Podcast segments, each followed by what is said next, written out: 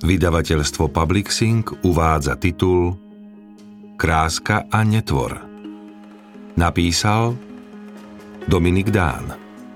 Číta Martin Mňahončák. Táto audiokniha je zo série Denník dobrého detektíva.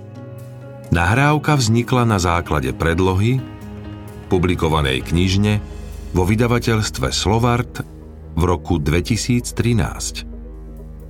Mesto, príbeh a všetky osoby v tejto knihe sú vymyslené a akákoľvek podobnosť so skutočnými udalosťami je čisto náhodná, hoci sa môžu niekomu zdať akési povedomé. Nox et amor vinumque nihil moderabile suadent. Noc, láska a víno nikdy nevedú k miernosti. Ovidius Venované Zuzke Kňazovickej na jej väčšnú pamiatku. Ona bola naša kráska, ale stretol ju netvor a vzal nám ju. Spislatko, myslíme na teba. Za odborné rady a neoceniteľnú pomoc ďakujem doktorke Ivete Čiernej, PhD, Zuzane Hanzlovičovej, doktorovi Denisovi Valentovi, PhD, doktorovi Jaromírovi Chorvátovi, doktorovi Dušanovi Rapošovi, CSC, MPH. Kapitola 1. September 2008 V prvý septembrový deň osobné auto s nemeckou poznávacou značkou prekročilo hranice. Slovensko nechalo za sebou a vstúpilo na územie Maďarska bez toho, aby sa cestujúci zdržiavali na už neexistujúcich colných staniciach. Mierili na juh do Chorvátska na oneskorenú, lacnejšiu dovolenku. Helmut, Bleib irgendwo an der Seite stehen in halte es nicht mehr aus. Ich muss pinkeln. Zastonala Inge a bolestne zvraštila tvár. Vydrž, ešte chvíľu vydrž, chlácholil ju manžel. Sústredene sledoval pravú krajnicu a myhajúce sa z vodidlá. Hneď ako sa skončia tieto nezmyselné železné opachy, zastavím a tam môžeš ísť. Nevydržím. Ne, už to ide. Helmut! Stonala Inge. Helmut ju prepálil pohľadom, neveriaco pokrútil hlavou. S deckami nie sú také problémy ako s tebou. Dospelá žena sa mi v aute poští. Tam, zvolal a jednou rukou pustil volant, aby jej ukázal miesto záchrany. Tam sa končia a je tam aj nejaká polná cestička. Preboha ťa prosím, už vydrž tých pár metrov. Helmut pribrzdil a prudko odbočil. Auto sa rozhojdalo na výmoľoch polnej cesty a zmizlo v kúdoloch prachu. Helmut pridal plyn. Jednak chcel predbehnúť prach, jednak Inge už bolo od zadržiavania na omdletie, nevšímal si škrípajúce tlmiče rachotiace plechy, a ešte pridal. Decká na zadných sedadlách lietali hore-dolu takmer až po strop a vrešťali od šťastia. Takú horskú dráhu nemali ani doma v Drážďanoch. Na konci polnej cesty zbadal pás vysokej hustej trávy, kríkov a nízkych stromov, oddelujúci od seba dva lány. Teraz po žatve to bol pás zeleného života, oddelujúci od seba iba dve vyprahnuté plochy strniska. Všade dookola sa povaľovali balíky z viazanej slamy, ktoré rolníci nestihli poodvážať. Za nimi bolo suché kukuričné pole, ani kukuricu nestihli pozbierať. Helmut zaflekoval pri prvom strome a Inge vybehla z auta. Ako to už býva v takýchto prípadoch, aj jej močový mechúr mal oči, videl blížiacu sa úľavu a tlak zosilnel. Keby išli ešte kilometr či dva, nič by sa nestalo, vydržal by. Ale teraz, tesne pred úľavou, Inge prežívala hotové peklo. Z posledných síl vbehla do vysokej trávy, vyhrnula si šaty, strhla si nohavičky, čupla si a povolila zvierač. Au! Ozvalo sa z trávy a bolo to počuť až do rozhojdaného auta.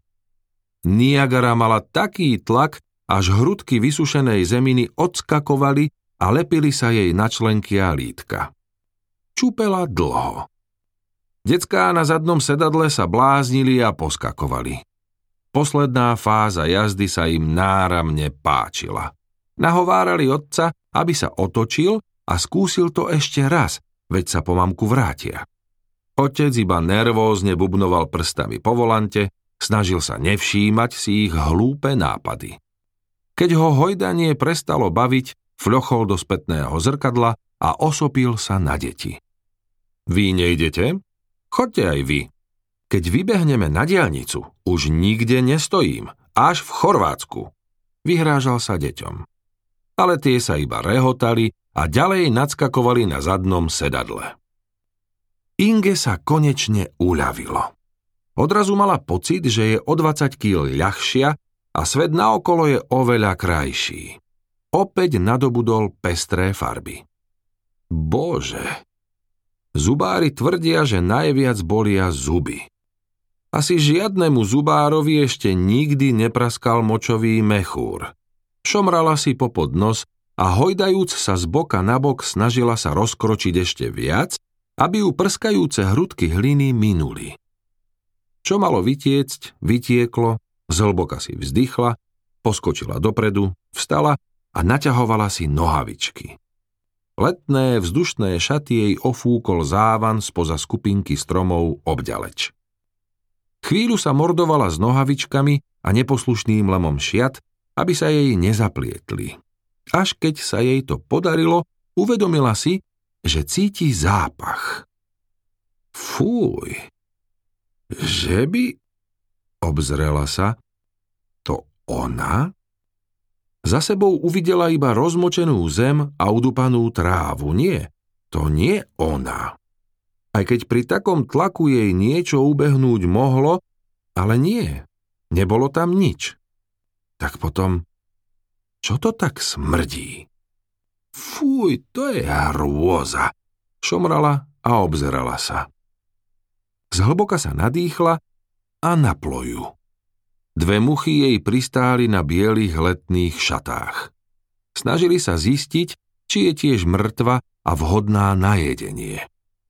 Obyšla mokrú zem, rozhrnula vysokú trávu a Helmut nervózne bubnoval prstami po volante. Kde je tak dlho? Čo tam toľko robí? Rodí alebo čo? Veď sa chcela iba vyšťať. Bubnoval a čakal. Decká vzadu sa vytrvalo bláznili. Inge sa vypotácala z porastu a s vyvalenými očami zastala pred autom. Rozhodila ruky a ukázala za seba. Helmut, oh mein Gott, to si ešte nevidel. Helmut ju pozoroval cez predné sklo a napriek všade prítomnému páliacemu slnku sa mu zazdalo, že ako si bledne. Inge celkom zbledla, podlomili sa jej kolená, pokľakla a v zápetí sa zvalila do prachu polnej cesty ako podťatá. Kapitola 2 Papierová škatuľa od televízora stála na rohu Bílekovej a Havozdovej ulice od rána. Vlastne až ráno si ju všimli prví rozospatí okoloidúci náhliaci sa na zastávku autobusu takže tam mohla stáť už skôr. Možno aj od polnoci, kto vie. Niekto ju položil na chodník tesne k múru paneláka a pretože nikomu nezavadzala, nikto sa ju ani nesnažil odhodiť do smetí. Pár minút po siedmej sa pohla prvý raz. Iba slabý záchvev, nenápadný pohyb sem a tam. Potom sa pohla viac, rozkývala sa z boka na bok ale iba na chvíľu a opäť znehybnela. Malý, dlhosrstý jazvečík ju ovoniaval, zodvihol nohu a označkoval ju. Odbehol, no ešte raz sa k nej vrátil. Zaštekal na svojho pána a upozornil ho, že niečo nie je v poriadku. Benny, Benny, ku mne, čo to má znamenať?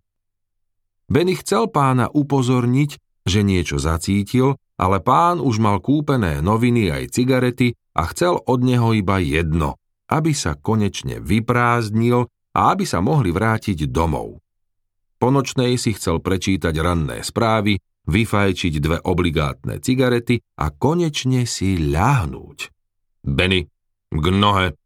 Neštekaj ty hnusová chlpatá a ser už konečne.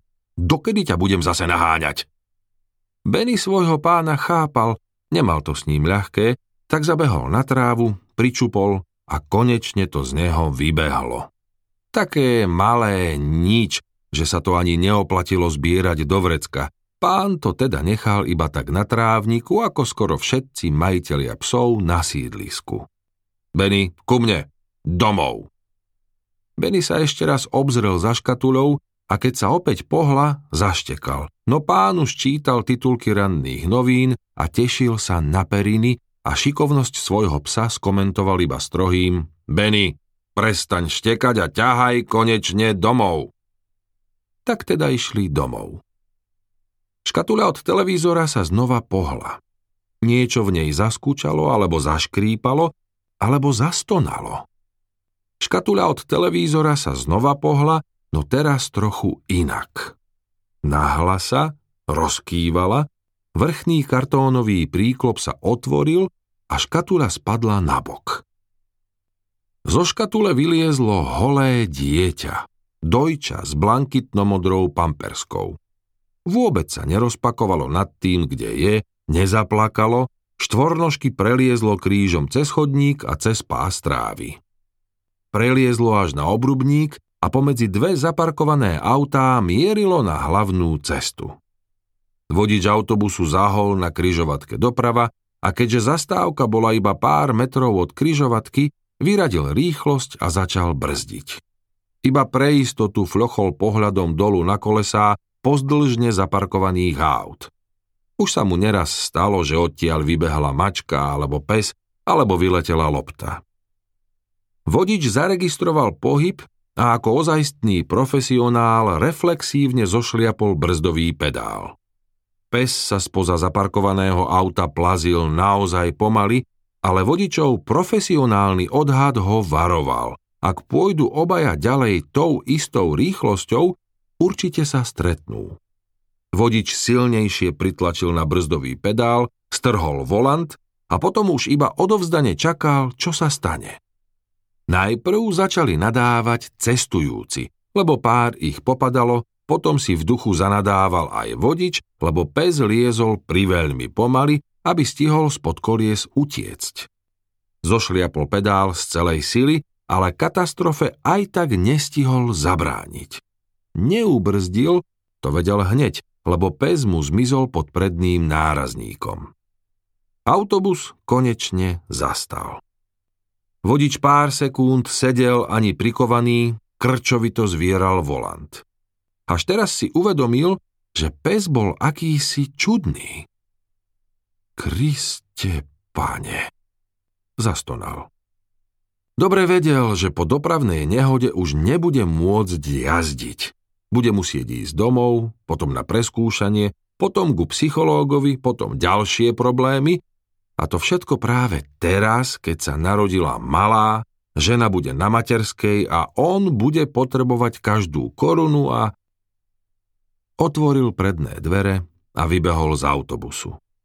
Nechcel to vidieť, ale musel sa pozrieť, bol vodič autobusu a bol zodpovedný za všetkých cestujúcich, za všetko, čo vyviedol, tak sa musel pozrieť. Opatrne nazrel cez roh autobusu, ale na ceste nebolo nič. Nijaké chlpy, nejaká krv, nič zvláštne. Tak si čupol. Musel sa oprieť o nárazník, inak by od úžasu spadol na zadok. Pod autobusom ležalo na chrbte dieťa. Úplne nahé dojča iba v blankitno-modrej pamperske.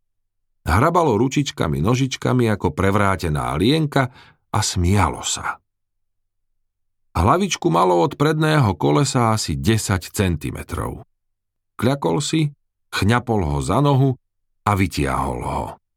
Vstal, zmučene sa oprel obok autobusu a privinul si ho na hruď ako to svoje doma. Aj privrel oči a pohojdal ho, ako to doma. Ľudia v autobuse prestali bohovať a oprašovať sa, Všetci zízali cez okná, neverili vlastným očiam. Po chodníku prechádzala staršia pani, ťahala za sebou nákupnú tašku na kolieskach, pristavila sa a milo sa usmiala. Jej, to je vaše? A čo mu nedáte aspoň košielku, veď môže prechladnúť? Vodič autobusu mal sto chutí jednu jej vraziť.